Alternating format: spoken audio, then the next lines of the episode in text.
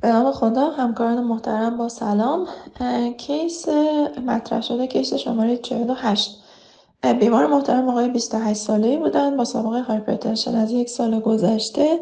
تحت درمان با fixed dose combination آملودیپین والزارتان 560 میلی گرم روزانه قرار داشتن. بیمار فشار خون کنترل شده در طی چند ماه اخیر نداشتن. توی بررسی شما متوجه میشید که در سال گذشته قبل از اینکه دارو درمانی در بیمار صورت بگیره rule out secondary hypertension توی بیمار انجام نشده. سوالی که هست اینه که اگر که بخوایم بررسی از نظر تستای آزمایشگاهی secondary hypertension توی بیمار انجام بدیم آیا نیازی به تغییر داروهای دریافتی بیمار وجود داره و چه ملاحظاتی لازمه که انجام بدیم؟ اول اینکه با توجه به اینکه بیمار سن کمتر از سی سال داره و یعنی زمان تشخیص فشار خون 27 سال داشته بر اساس guideline ESC چون که سن کمتر از سی سال داره و در واقع risk factor دیگه برای hypertension نداشته بررسی از جهت secondary hypertension توی بیمار لازمه. چرا؟ به خاطر اینکه باعث میشه که end organ damage کمتری داشته باشیم و اینکه سریعتر به بیمار باعث بتونیم بیمار رو به target فشار خونش برسونیم. به همین دلیل توصیه میشه که حتما بررسی های secondary hypertension در بیمار انجام بشه. حالا علاوه بر بیماری های مختلفی که می‌تونن علت وجود آمدن secondary hypertension باشن حالا شاید شایع ترینشون sleep apnea یا بقیه مواردی که همه نیاز به معاینه فیزیکی دارن از بین بیماری هایی که نیاز به تشخیص آزمایشگاهی دارن شایع ترین دلیل secondary hypertension، primary hyperaldosteronism است که برای تشخیص اون از اسمت آلدوسترون برنین استفاده می‌کنیم. بقیه بیماری ها حالا ممکنه ساده ترینش hyperthyroidism باشه که TSH به طبیعتا چک بشه یا renal parenchymal disease باشه که کراتینین. باید چک بشه فوکروموسیتوما باشه که اندازه‌گیری سطح متانفرین و ادرار 24 ساعته لازمه.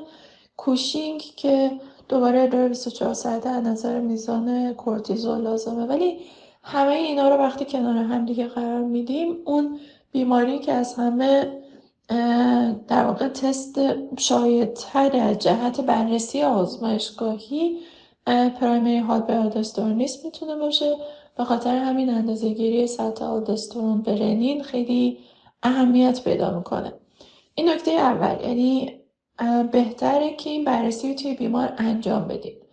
نکته دوم آیا داروهایی که بیمار داره دریافت می‌کنه می‌تونه اختلالی توی این تشخیص ما ایجاد بکنه یا نه؟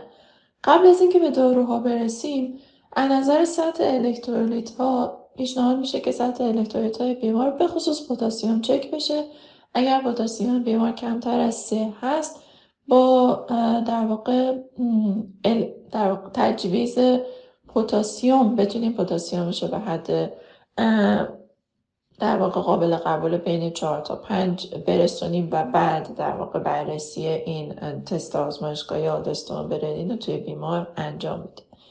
از داروهایی که بیمار مصرف می‌کنه گایلان های متعددی وجود داره مطالعات متعددی وجود داره توی مقالات معتبری چاپ شده. وقتی که همه این گایلان های ایتالیا، استرالیا، ESC رو کنار هم دیگه بگذاریم جمعبندیش اینطوری میشه به همراه البته گایلان اندوکرینولوژی جمعبندیش اینطوری میشه که نکته مهم اینه که بیمارمون رو ببینیم که فشار خونش چقدر بالاست. و اینکه وقتی که ما می‌خوایم این داروی بیمار رو قطع بکنیم داروی آلترناتیو بهش بدیم چقدر ممکنه بیمار رو در ریسک خطر فشار خون بالا و اندورگان دمج قرار بدیم. به خاطر همین یک تصمیم گیری فرد به فرد بر اساس شرایط بیمار باید انجام بدیم که آیا سویچ کردن داروی بیمار بیشتر ممکنه بیمار رو در معرض خطر قرار بده؟ یا اینکه اون اثری که ممکنه داروهای مصرفی بیمار روی نسبت آلدسترون برنین داشته باشن یعنی همون داروها رو بیمار مصرف بکنه این تست رو انجام بدیم و بعد ببینیم نتیجه تست چگونه خواهد شد.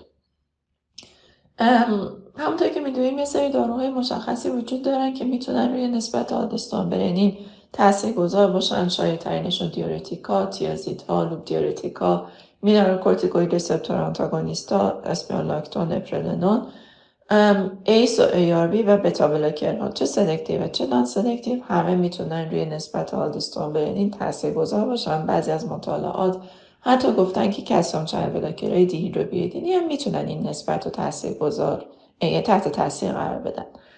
توصیه بر اینه که این داروهایی که ممکنه که روی آلدسترون به رنین تاثیر بذارند و قطع بکنیم. یه washout period ی قرار بدیم که توی این واشات پریود طبیعتا بیمار رو بدون دارو نمی‌گذاریم. داروهای آلترناتیوی استفاده می‌کنیم که اثر روی آلدستون رین کمتری داشته باشن.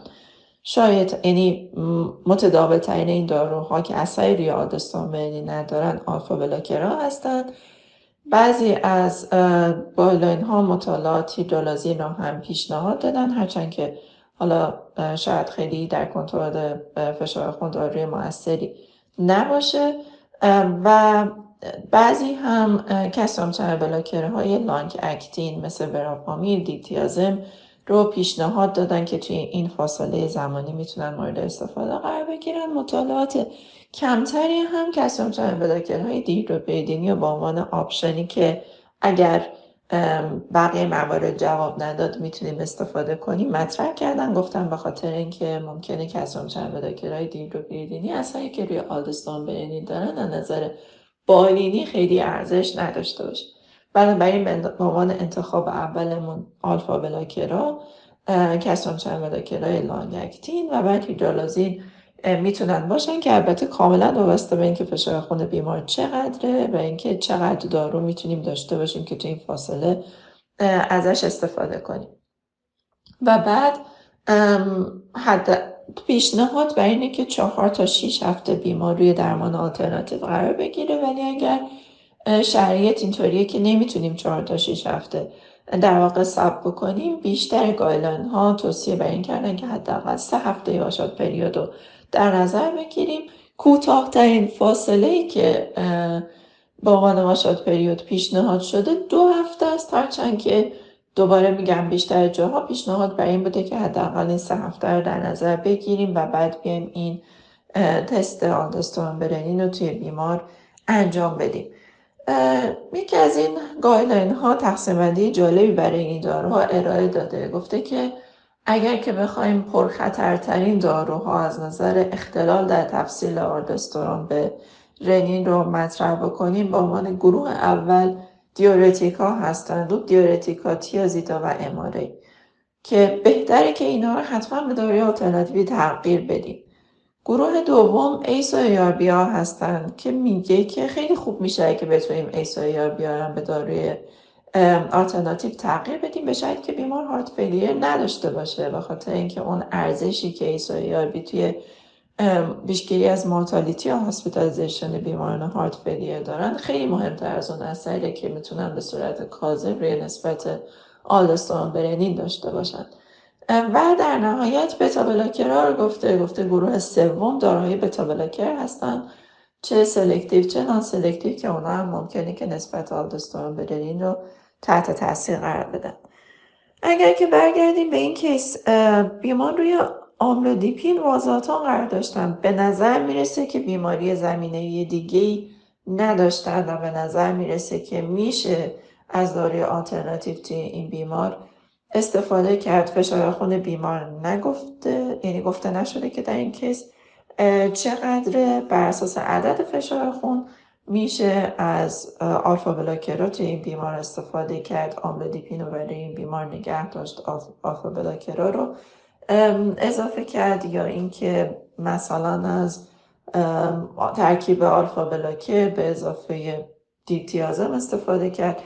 بسته کاملا وابسته به اینه که عدد فشار خون بیمار چقدره و چقدر بالاست و نیاز به چقدر درمان اگرسی وجود داره.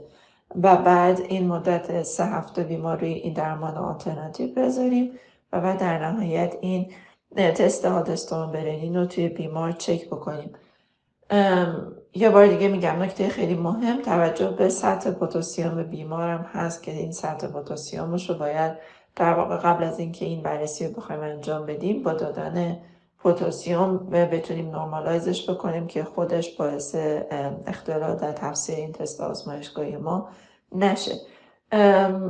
فوکروموسیتوما هم به عنوان یکی از بیماری دیگه مطرح بود ولی با توجه به اینکه درصد شویه کمتر از یک درصد داره شاید اون اثری که البته مشاهده می‌کنید ممکنه که داروها روی سطح متانفرین داشته باشن.